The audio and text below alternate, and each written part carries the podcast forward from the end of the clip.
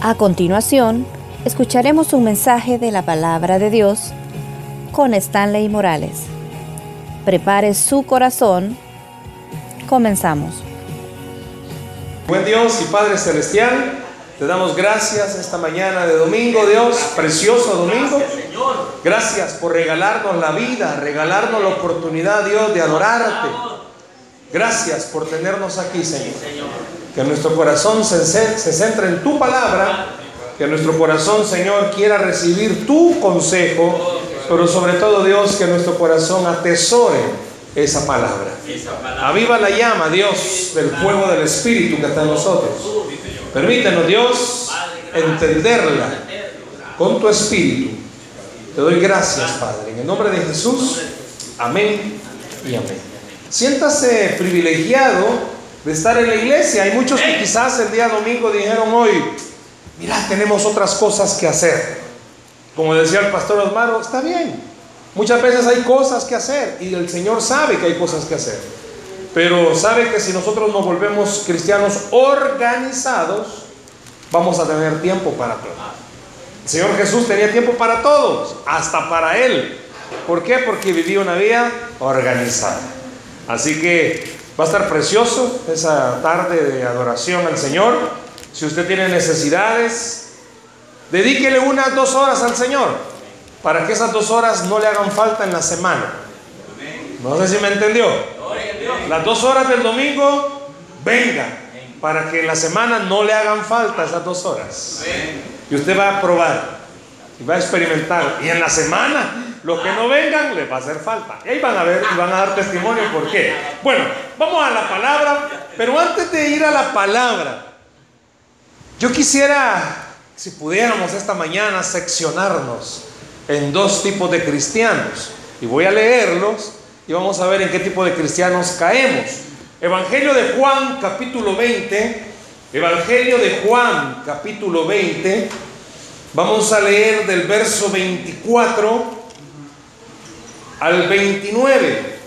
Juan capítulo 20, versos 24 al 29. Juan 20, 24 al 29. Ok, Juan capítulo 20, versos 24 al 29. Juan 20, 24 al 29. ¿Lo tenemos, iglesia? Amén. Amén. Vea lo que dice la palabra, por favor, y vaya leyéndola despacito con buena letra. Pero, ¿quién? Tomás. Dígalo, pero Tomás, uno de los doce llamado Dídimo, no estaba con ellos cuando Jesús vino. Le dijeron, pues, los otros discípulos, al Señor hemos visto. Él les dijo, ¿qué dijo? Si no sus manos Oiga bien, si no viene en sus manos la señal de los clavos y me tiene mi dedo en el lugar de los clavos y me tiene mi mano en su costado, no creeré. Ocho días después estaban otra vez sus discípulos dentro y con ellos, ¿quién? Tomás. Llegó Jesús estando las puertas cerradas y se puso en medio y le dijo, paz a vosotros. Luego dijo a Tomás, pon aquí tu dedo y mira mis manos.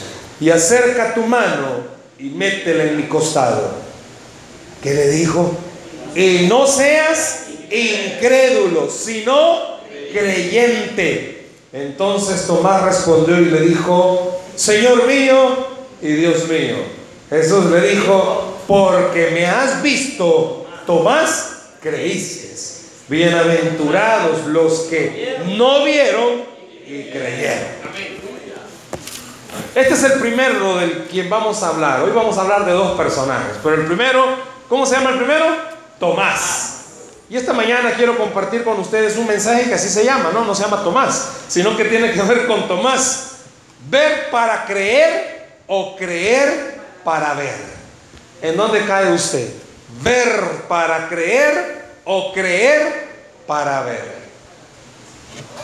¿Quién, quién era Tomás? Lo acabamos de leer en esta porción. ¿Quién era Tomás? Y no solo era un discípulo, tenía un, un buen puesto, porque aquí está la iglesia, pero en la iglesia está el liderazgo, pero en el, liderazgo está el cuerpo pastoral. Entonces, ¿dónde está Tomás? ¿La iglesia? No, dice que él era uno de los doce. Así lo dice, bueno, así dice mi, mi Biblia, no sé si es la suya. Porque el verso 4 dice estaba Tomás, uno de los doce. O sea, en buen salvadoreño no era un cinco yuca. O sea, era uno de los doce. ¿Y qué significaba ser uno de los doce? Traduzca conmigo, ¿qué significaba ser uno de los doce? Más cerca de Jesús. Exacto, Pastor Frank, imagínese eso. Estar cerca de Jesús. ¿Y qué significaba estar cerca de Jesús? Usted se da cuenta, lastimosamente así somos los humanos, así somos. Usted es amigo, chero, de alguien de un buen puesto, usted se siente privilegiado. Yo soy amigo de fulano. Hasta pone fotos ahí, ¿verdad? Con el diputado y usted se siente inmune. No, si el que es inmune es el diputado, usted no. Usted va corriendo por la calle y se encuentra a su alcalde y usted se toma una foto con su alcalde y usted sale contento. El alcalde, mi amigo. No, el alcalde no es su amigo. El alcalde lo vio usted en la calle, va y lo saludó. Pero en la iglesia también así es, no sé si se fijan. Hay gente que es bien cerca de los pastores y sienten que son pastores. son bien amigos de los pastores. Así yo le voy a decir a, al pastor. Porque comemos juntos. No, quizás no comen juntos, pero pues a ver. Pero Tomás tenía un privilegio, ser uno de los doce.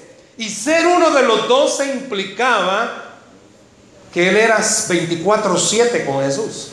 ¿Qué significa 24/7? ¿Sabía usted que en el momento cuando Jesús escogió a sus discípulos, no es como ahora? Terminamos el servicio, cada quien va para su casa. A menos que el pastor Osmaro nos lleve todos a su casa de la hora, ¿verdad? Porque ahí nos está esperando las sopepatas. Cada quien va a su casa. Bueno, así se esperaría que cada quien fuera a la suya, a su casa. Pero en este entonces, cuando Jesús tenía a sus discípulos, sabía que todos vivían juntos. O sea, todos estaban juntos. O sea, decidieron seguir a Jesús. Y no era que el día siguiente, hey, nos vemos maestro, no. Todos anduvieron con Jesús. Por eso les dijo, dejen todo lo que tienen y hacen y síganme, que yo los volveré pescadores de hombres. Quiere decir que Tomás estaba 24/7 con Jesús. Tomás veía a Jesús lo que él hacía en la mañana, en la mediodía, en la tarde, en la noche. Yo siempre he dicho, acá en la iglesia somos uno, pero en nuestra casa somos otros. Vayamos a nuestra casa, ahí verdaderamente van a ver ustedes quiénes somos. O sea, aquí andamos bien bonitos, nos bañamos, nos peinamos.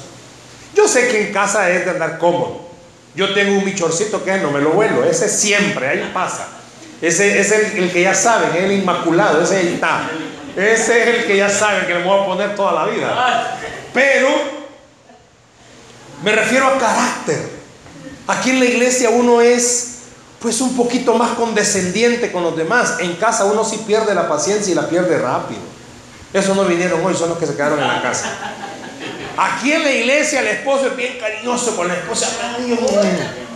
Pero en la casa habría que verlos como son. Aquí en la iglesia, pase mi amor. Pero en la casa aquí está vos no. Tomás veía a Jesús todos los días. Y no solo veía a Jesús, Tomás veía lo que Jesús hacía. Yo quiero que usted se mentalice con algo. La incredulidad es una barrera que a usted le va a impedir ver la mano de Dios obrar. Yo sé que es imposible en el siglo XXI en el que estamos muchas veces vivir solamente por fe cuando hay recibos que pagar y no hay dinero para cancelar. Es difícil cuando hay una enfermedad y que no funcione nada. Yo no sé qué ha intentado hacer usted en su matrimonio, en su hogar, y a veces no funciona. Y usted se frustra más porque está casado con alguien que no es bipolar, sino que es polipolar tiene tantos cambios de humor, de carácter, de genio, que usted a veces no se logra explicar cómo es posible si el que acaba de estar contento ya está ensatanizado. ¿Cómo es posible, dice la esposa, si en la iglesia sos un pan de Dios y aquí sos un pan duro? No entiendo. O viceversa. Y aquí quiero mencionar algo. Las palabras que voy a usar son sacadas de este texto, usadas por Jesús. Jesús le dice a Tomás, porque no vistes, no creíste. Ahora que me ves, crees. El mismo Tomás dice, no, si yo no metiera mis dedos, si yo no metiera mis manos, si yo no viera, no creeré. Por eso en la última parte del verso 29 Jesús dice, bienaventurados, tres veces dichosos, doblemente feliz, aquellos que sin ver pueden creer.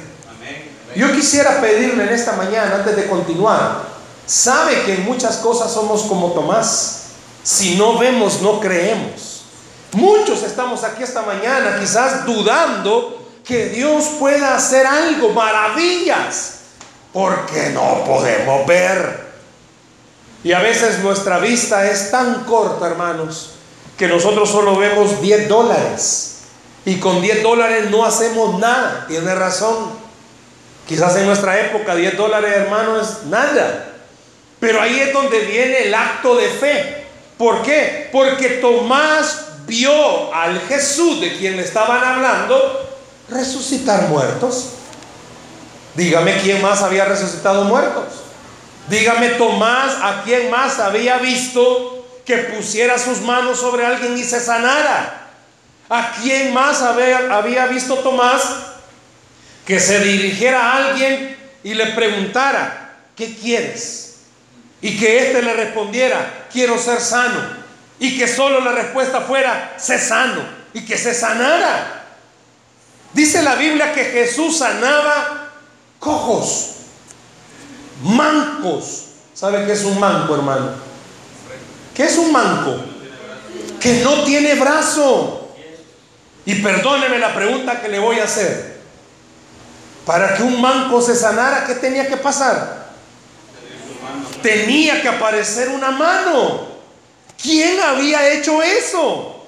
Hermanos, Tomás había visto que había una persona que no tenía mano y había visto que Jesús lo había sanado, es decir, le había aparecido una mano. O solo el Photoshop en las cuestiones estas que arreglan fotografías puede hacer eso.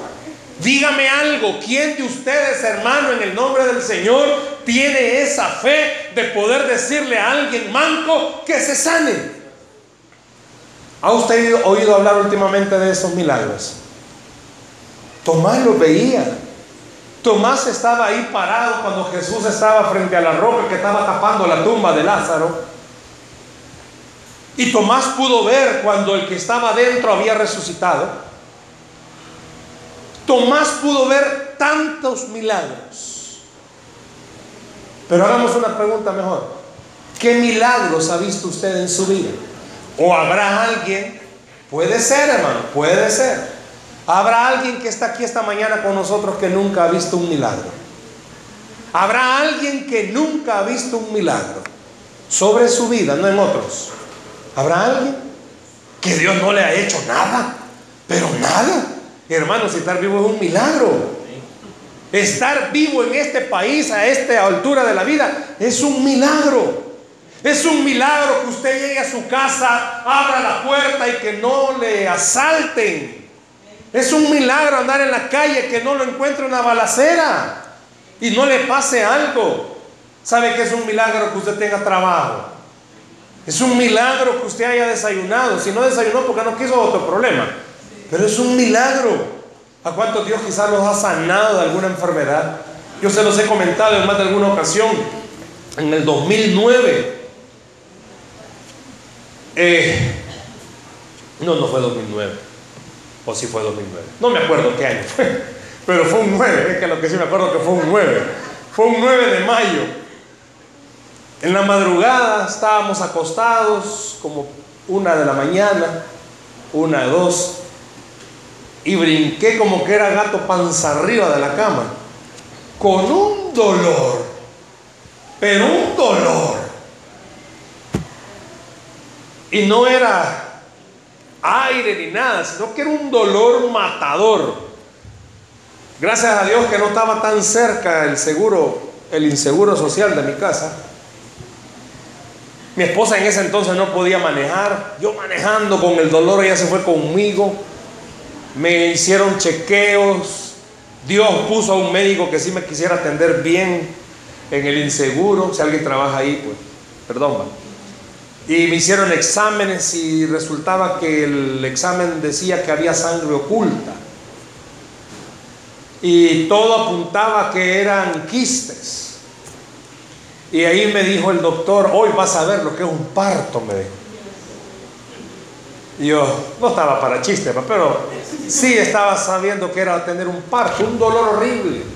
Me pusieron el suero en la pena, pero era tanto el dolor, pero tan fuerte el dolor, que nadie nos habíamos fijado, ya no estaba pasando suero, sangre estaba pasando por el catéter, porque era tanta la fuerza que yo hacía la cosa que me ingresaron porque lo que iban a hacer era abrirme.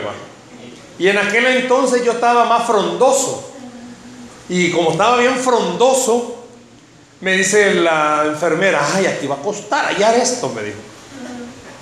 Yo con mi dolor me le quedo viendo, yo, sí, ya sé que estoy hermoso.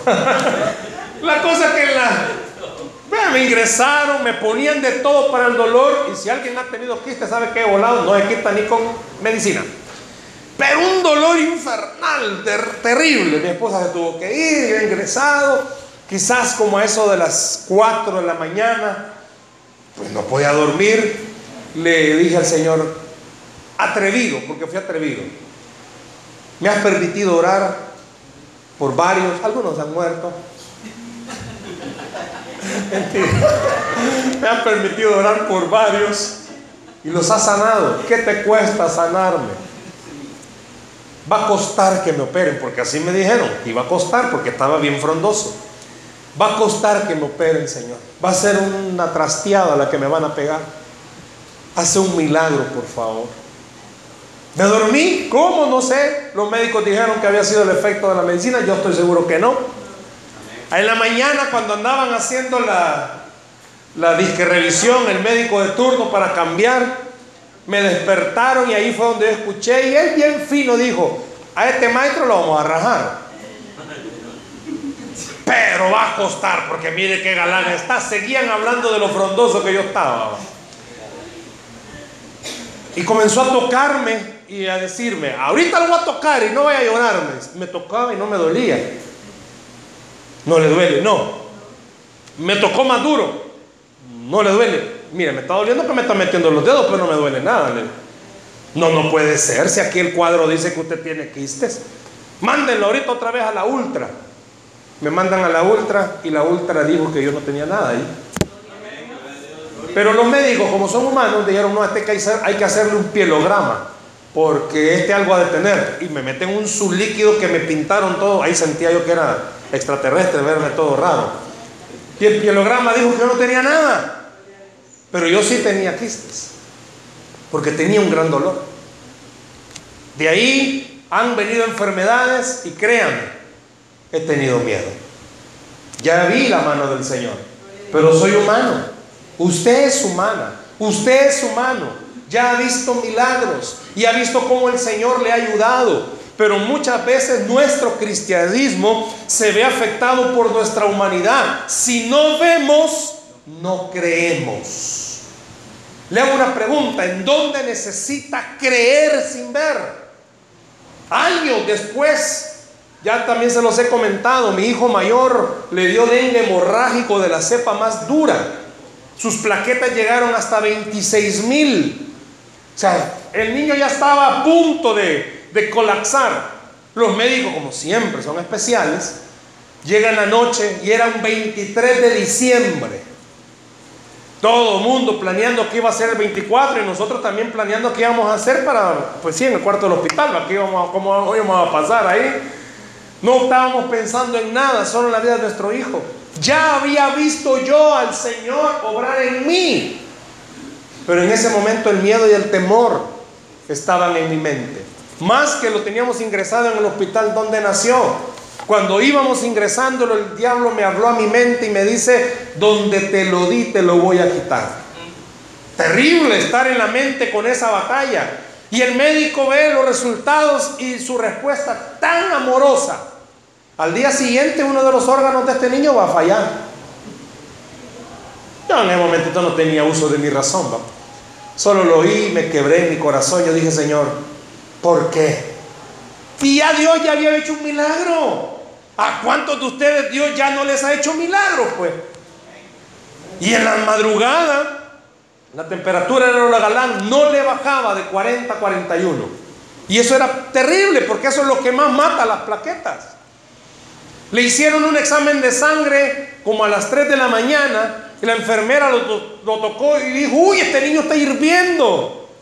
Era lógico, las plaquetas iban a estar mal. Oramos. Toda la gente que sabía estaba orando. Pero créame que en mi mente yo no me acordé cuando Dios me sanó a mí. Y oraba y le decía, Señor, por favor, no te lo lleves. A la mañana siguiente los resultados no llegaban. Mi esposa se había ido a la casa para estar con nuestra hija menor y regresar. Y le hablo y le digo, mira, no han traído los resultados de los exámenes. Y como toda mujer, ¿verdad? Anda, ¿qué estás haciendo? Anda a preguntar. Y yo, ah, está bien, está bien. Voy a preguntar. Ah, pues sí, va que uno de hombre bien. Y voy a la cuestión de las enfermeras y le digo, mire, vengo a ver el resultado del niño de las plaquetas. Ah, de tal cuarto. El de las plaquetas bajas, me dijo. Ay, Señor, dije yo, ¿por qué esta gente no las preparan para hablar bien? No, mire que se aflige, me dijo. Yo no tenía ni ganas de contestarle. ¿va? ¿En cómo las tiene? Le digo. Está en 116 mil, me dijo. En unos lapsos de horas, el Señor hizo que esas plaquetas se levantaran tremendamente. Porque yo tenía una gran fe. No, porque Él es un Dios poderoso.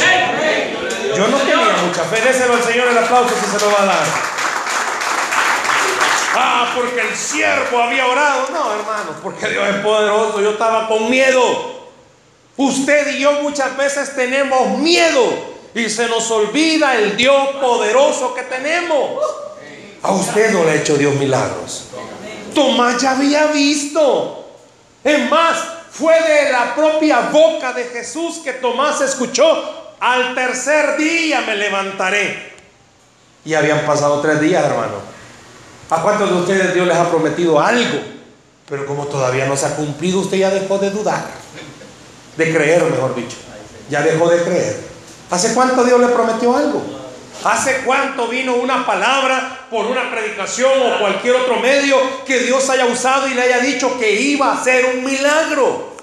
¿A cuánto quizás Dios les prometió que iba a ser un milagro sobre un hijo suyo? Y todavía duda. Y todavía no cree. ¿A cuánto Dios les ha dicho que va a ayudarles? Pero ¿sabe qué pasa? Como no vemos, no creemos. Hay muchos aquí, hermanos, que quizás nos congregamos, a veces no creyendo que vamos a ver. Dice la Biblia que si creemos veremos la gloria del Señor. Y Dios quiere que usted vea su gloria en su casa.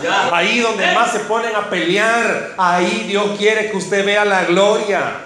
Ahí donde más dificultad, con la persona que más problemas tiene, Dios quiere que usted vea esa gloria moverse.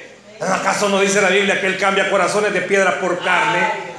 Mire, su pareja o quien, por quien usted esté orando puede ser la persona más perdida para usted. Pero para Dios sigue siendo un prospecto para salvar. Dios lo puede hacer. Déselo al Señor, por favor. Tomás necesitaba una evidencia. No, no, no, no, no. Si yo meto mis manos, creo. ¿Cuántos aquí le hemos dicho al Señor? Es que si vos haces esto, yo voy a hacer lo otro. No, hermano, no le ande diciendo eso a Dios. Haga lo que usted quiere hacer creyendo que Dios sí lo va a hacer. Voy a hacer un trato contigo, Dios. Si tú me das esto, yo te doy esto. dando y dando, pajarito volando, no. No, ¿por qué? Porque el que quite, el del que da y quita, no, como la suegra se desquita, no. Si usted le ha prometido algo a Dios, no esté esperando primero que Dios lo haga. Hágalo usted en un acto de fe. Muchos de nosotros así somos. Y en las finanzas, como decía el pastor Osmaro, así somos.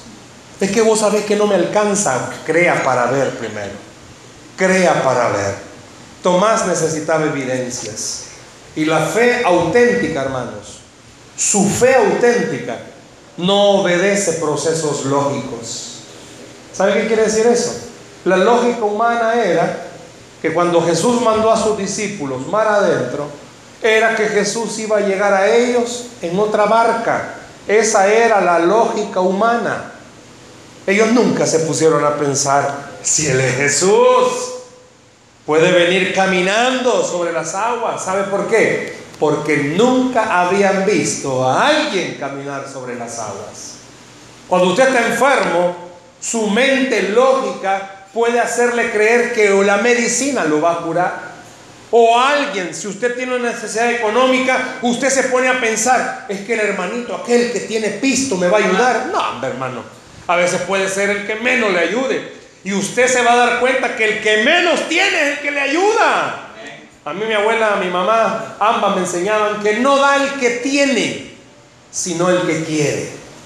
Y a veces usted se arrima a los buenos palos. Ay, hermano, ni sombra le van a dar quizá. Pues si mira el hermano como que es chiribisco. Ay Dios, y este hermano, ¿qué sombra me va a dar el chiribisco? ¿Sabe, hermano, que hasta los chiribiscos ayudan? No se le quede viendo el que está la partida, no vaya a ser que sea el chiribisco. o no vaya a ser si el que está la parsuya que dan seis bombas, pero piense conmigo algo, la lógica no se mezcla con la fe. Y qué bueno fuera que usted se mentalizara. Fe y lógica no combinan. Para nada. La lógica es tengo un pariente en los. Tal vez de ahí viene la ayuda. Ay, Dios, hermano. Más con esto lo del chelito Tron. Mm. La fe va más allá de la lógica. Y la fe le va a hacer a usted recordar. Dios no necesita al rico de este mundo para bendecir a sus hijos. Dios lo único que necesita es la fe de sus hijos. Déselo al Señor ese aplauso, por favor. La fe no necesita evidencias. Muchos de nosotros oramos, Señor, si al llegar a la iglesia fulano me saluda, es porque vas a hacer el milagro. Ay Dios, y desde ahí el fulano ni vino. Se quedó viendo la copa oro hoy. No vino. Entonces usted qué dice? Dios no me quiere. Igual que la doncella cuando andan buscando el príncipe que no se ha convertido en sapo todavía ora y le dice, Señor, si llega de camisa azul, es para mí. Y ese día todos los diáconos vinieron de azul. Dios mío, ¿quién anda de azul hoy? Nadie va, ¿cómo no? Andan dos principescos de azul hoy. También vos a Belardo Cabez porque estás de celeste, hermano. No, pero la tuya ya está bien, ya tiene controlation. Yo no sé cuántos de ustedes han orado así. Señor, si al abrir la Biblia me hablas, no, hermanos.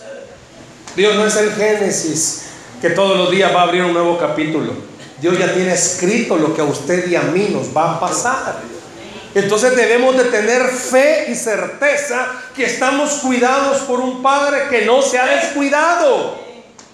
Yo no sé cuántos de ustedes, los papás somos bien descuidados. La mamá no. La mamá puede estar hablando con alguien y su hijo en un juego, pero el ojo de la mamá se mueve solito para ver al hijo el papá. Y el niño allá jugando está. Es como la, broma que hago.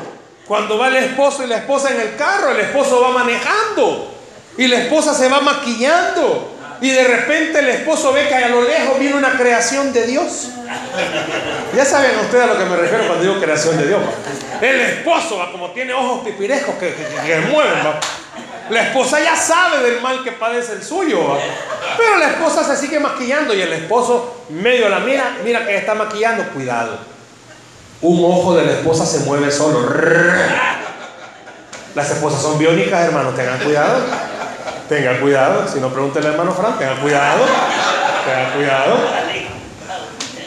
Hermanos, ¿por qué necesita evidencias para creer? Yo le entiendo y le comprendo. Le entiendo y le comprendo que como humanos nuestra carnalidad nos hace estar esperando evidencias para poder creer. Yo no entendí por qué cuando Dios me llamó, fui hablándole y en 1997 Dios me llamó a ser pastor. Y en ese momento Dios me dijo, no te va a hacer falta nada. Y pregúnteme si no me ha hecho falta algo en alguna etapa de mi vida. Ya les he contado mi etapa de los mangos, de mi pantalón gris rata y de mi camisa, mi camisa blanca que se volvió amarilla. Y en esa, y en esa época no fueron dos días, hermanos. ¿Dónde estaba? Nunca te va a hacer falta nada. Claro, yo nunca me imaginé, ahora lo veo, es que fue Dios el que puso los palos de mango. Fue Dios el que no permitió que ese pantalón gris rapa se rompiera. Fue Dios el que hizo que esa vez que se lo he contado que iba en el bus para un sultán y se cayeron todas las monedas, el cobrador me dijera, no, no se preocupe. Fue Dios el que en muchas ocasiones cuando a mí me faltaba alimento, alguien aparecía y me daba de comer. Ahora entiendo, te estoy diciendo años después, que es cierto, Dios me dijo, nunca te va a hacer falta nada. Hermano, puede ser que usted tenga meses sin trabajo, pero yo no lo veo a usted chiribisco. Yo a usted lo veo que Dios le ha proveído o no le ha proveído el Señor. Puede ser, hermano, que usted tenga líos económicos, pero sigue vivo. Dios fue fiel conmigo hasta el día de hoy al decirme, no te va a hacer falta nada. Yo entiendo y comprendo a la gente cuando están pasando por tribulaciones. Ellos creen que uno nunca ha pasado por tribulaciones. Ay Dios, si tuviéramos videos de nuestra vida, la gente nos preguntara, ¿y cómo pudo seguir? No me pregunte, no me pregunte. Porque hubieron muchas ocasiones que yo no vi y le dije al Señor, me equivoqué de llamado. Pero Dios me hizo entender que no es viendo que voy a creer sino que es creyendo que yo voy a ver. Usted necesita creer para ver. Pero vea por qué le menciono esto. Vaya conmigo a la Biblia. Romanos capítulo 4. Ahí está cerquita. Romanos capítulo 4, versículo 17. Romanos 4, 17. Romanos 4, 17. ¿Lo tiene? como está escrito, te he puesto por padre de muchas gentes delante de Dios a quien creyó, el cual da vida a los muertos y llama las cosas que no son. Perdón, no le oigo. Que llama las cosas que no son. Él creyó en esperanza contra esperanza para llegar a ser padre de muchas gentes conforme a lo que se había dicho. Así será tu descendencia. Y no se debilitó en la fe al considerar su cuerpo, que estaba ya como muerto, siendo de casi 100 años, o la esterilidad de la matriz de Sara. Tampoco, ¿qué dice? Dudó por incredulidad de la promesa de Dios, sino que se fortaleció en fe dando gloria a Dios, plenamente convencido de que era también, ¿qué dice hermanos? Poderoso. para hacer todo lo que había prometido. ¿De quién están hablando ahí? Vámonos al otro caso. Le hago una pregunta. ¿Cuántas veces vio Abraham a Dios?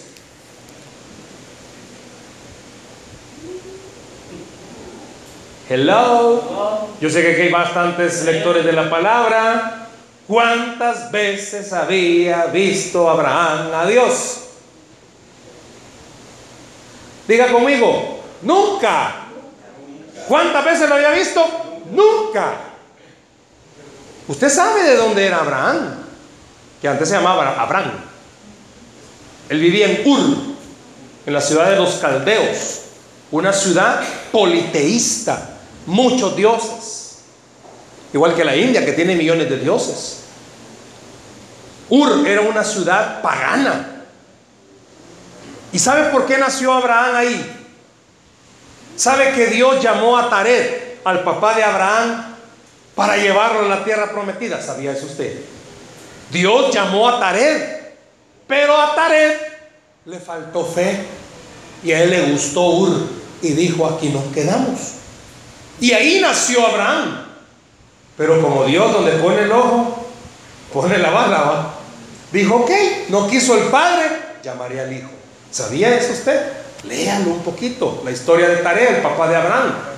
Y llama a Dios Abraham. Abraham hizo lo que su padre no hizo. Creyó sin ver. Él estaba sentado, imaginémoslo, porque no dice la Biblia cómo estaba.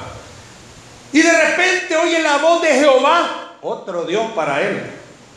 Sal de tu tierra y de tu parentela a la tierra que te mostraré. Y haré de ti una gran nación.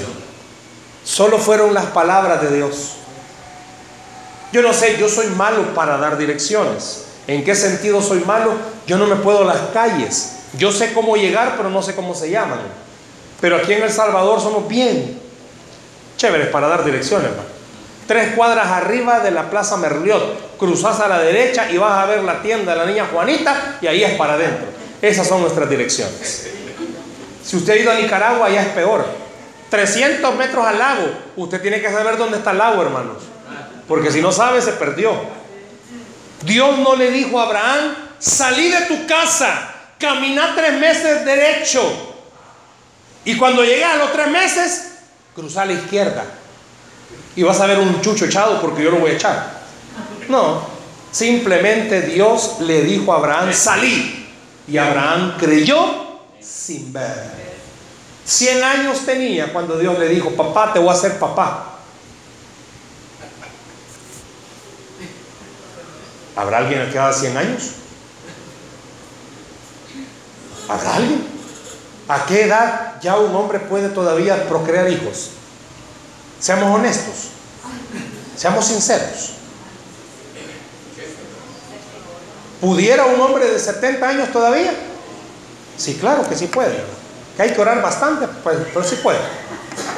Pero imagínese 100 años. Vaya, pero también, también había otro problema. ¿Cuál era el otro? Que la mujer estaba estéril. ¿Sabe qué significa eso? Matriz seca. No podía dar a luz. Jamás. Nunca le había dado un hijo. Ya, ya estaba más complicada la cosa. Viejito y estéril. Bien complicado Dios se lo puso. Pero Abraham, ¿qué dijo? démosle. ¿Y Sara qué dijo? Él se rió. ¿Por qué? Todo el mundo hablamos de la Sarita, que qué mujer, pues sí. Hermano, hagamos una cosa. Pregúntese usted su condición económica. Que venga Dios y le diga, mano, vela, va a comprar todo Metrocentro. Y él sabe, es como que Dios me diga a mí, vas a comprar toda la gran vía. Pero quizás la quede en un juguetillo, quizá. Porque ni para el primer portón me alcanza. Pero que Dios venga y le diga, Abelardo, vas a ser presidente de este país. Si se hace corrupto, tal vez, pero imagínense. Va que es bien difícil creer esas cosas. Pastor Fran. Porque ríe ese ni le he dicho, ya está riendo. Qué bárbaro. Entonces, ¿por qué ríe? No, no sea así. Usted va a comprar todo El Salvador. ¿Para qué está difícil? Está difícil. ¿Por qué? Porque vemos nuestra condición. Y es que aquí donde viene la, la cuestión. Usted mira sus líos. Y viene alguien y ora y le dice, dice el Señor que vas a salir de tus problemas. Y usted mira, ¿cómo voy a salir de mis problemas? Dice el Señor que te van a aumentar y hasta oído que lo quieren quitar. Dice el Señor que te va a dar un carro, solo que en la calle me atropelle. Porque vemos nuestra condición. Porque vemos lo que somos. No vaya a levantar la mano ni decir amén, pero cuánta esposa quizá ya está cansada que venga alguien y le diga, ore por su esposo porque Dios lo va a cambiar. Y usted lo mira peor cada día. Y hasta más feo lo ve. Peor lo ve. ¿Cuánto esposo está orando por su esposa? Y en vez de ver cambios buenos, solo oye que la gente le dice, sí, que bruto. Hijo, pasmado, qué Quizás la mamá le queda viendo y le dice, hijo, yo no me acuerdo que te se me hayas caído de la cuna. Pero vos como que no tuvieras tres dedos de frente porque todo está en contra. ¿Cuánto papá está aquí esta mañana que tiene hijos que están algo perdidillos? Y todo el mundo le dice, voy a perder a tu hijo. Y usted no, Dios me lo va a rescatar. Ay, Dios, hija. Tené fe. ¿Cuántos sinceramente económicamente están fritos? Y usted oye que Dios habla de bendecir. Y hoy todavía en la mañana viene su pastor y le dice, usted no cree en darle al Señor. Y usted dice, no, pues yo quiero darle, lo que pasa que no me alcanza. Una lucha espiritual. Pero Abraham no se puso a cuestionarle a Dios. ¿Y cómo vas a hacer? ¿Me vas a dar otra mujer? Porque la mía no puede. ¿Cómo vamos a hacer? No, la Biblia no dice que Abraham se puso a dialogar, ni a cuestionar, ni mucho menos a negociar. Si a usted Dios le ha dicho que le va a proveer, no negocie. Dios le va a proveer. Y Dios sabe cómo le va a proveer. Usted no esté diciendo, bueno Señor, ¿y cómo vamos a hacer? ¿A quién tengo que ir a buscar? Al Señor, porque Él es el dueño del oro y la plata. No tiene que andar buscando a nadie. Gloria al Señor. Claro. Ore, porque Dios puede tocar a alguien para bendecirlo. Usted lo sabe, ya se lo he comentado también. En la iglesia nosotros servimos a honores. ¿Sabe qué significa eso? No me pagan, papá. Es decir, servimos. Es un servicio. Para que se oiga mejor, honores. un servicio. No recibimos salario.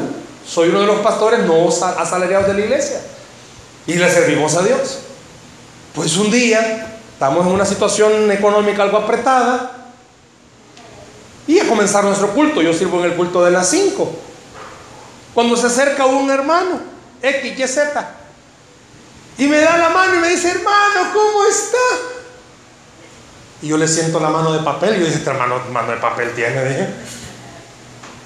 Fulano, ¿qué es esto? Le digo.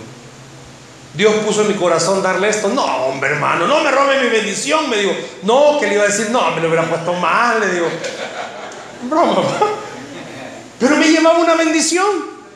Y nosotros necesitamos hacer un gasto de cierta cantidad. Cuando termina el culto, me tocaba predicar ese domingo, le digo a mi esposa, mira, fíjate que fulano nos dio esta bendición. Me dice mi esposa, va a ayudar para lo que necesitamos, sí va a ayudar, le digo. Lo abro, no, no iba a ayudar, hermanos, era lo que necesitábamos, tal cual necesitábamos. Déselo al Señor, si se lo va a dar ese aplauso. Usted debe de entender algo. Usted haga su parte. Deje que Dios haga la de él. Y usted ni se imagina quién Dios va a usar. Ya se los he dicho muchas veces que usted dice, mm, este hermano no necesita. No, hermano, usted no solo le quede viendo. Si Dios le ha puesto a bendecir a alguien, bendígalo. ¿Por qué? Porque usted es el instrumento que Dios está usando para completar la promesa. Póngase a pensar que usted es instrumento para completar una promesa. Promesa que también ha sido dada a usted.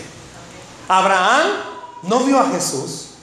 Él no tenía evidencias, hermano. ¿Usted cree que Abraham tenía alguna evidencia de haber visto mujer estéril dar a luz? No, si las estériles eran repudiadas. ¿Por qué? Porque no podían dar a luz, estaban malditas. Qué tremendo. ¿Se acuerdan de la historia de Ana con el Cana? Se sentía mal porque ella tenía una maldición. Ser estéril en aquel entonces era tener algo malo. Pero a pesar de eso, Abraham no le dijo a Dios, ¿y cómo vamos a hacer? No, simplemente creyó para poder ver. Yo creo que usted necesita examinarse, ¿soy Tomás o soy Abraham? Y le digo algo, usted ya vio al Señor, hermanos. Usted ya vio al Señor. Dios ya le ha hecho milagros a usted. Dios ya ha hecho cosas que usted nunca antes imaginó. Dios ya le ha sacado del lío, Dios ya le ha proveído, quizás Dios ya le ha sanado, quizás Dios le ha dado palabra tangible. Pero somos tomasitos. Es que si yo veo un pequeño cambio, con amor le digo esto, aunque usted no vea a su pareja ni un pequeño cambio, no deje de ver al que sí hace los cambios, que es el Señor. Es que su vista no tiene que estar puesta en el hombre, en su trabajo o en sus finanzas. Su vista tiene que estar puesta en el Dios de los cielos. O somos Abraham, hermanos. Sin ver vamos a creer. Yo quisiera que usted se viera, hermano. Yo a veces me veo y le digo, Señor, así todo pancleto. Sé que tú puedes hacer algo. Veas, hermano. Sueñe.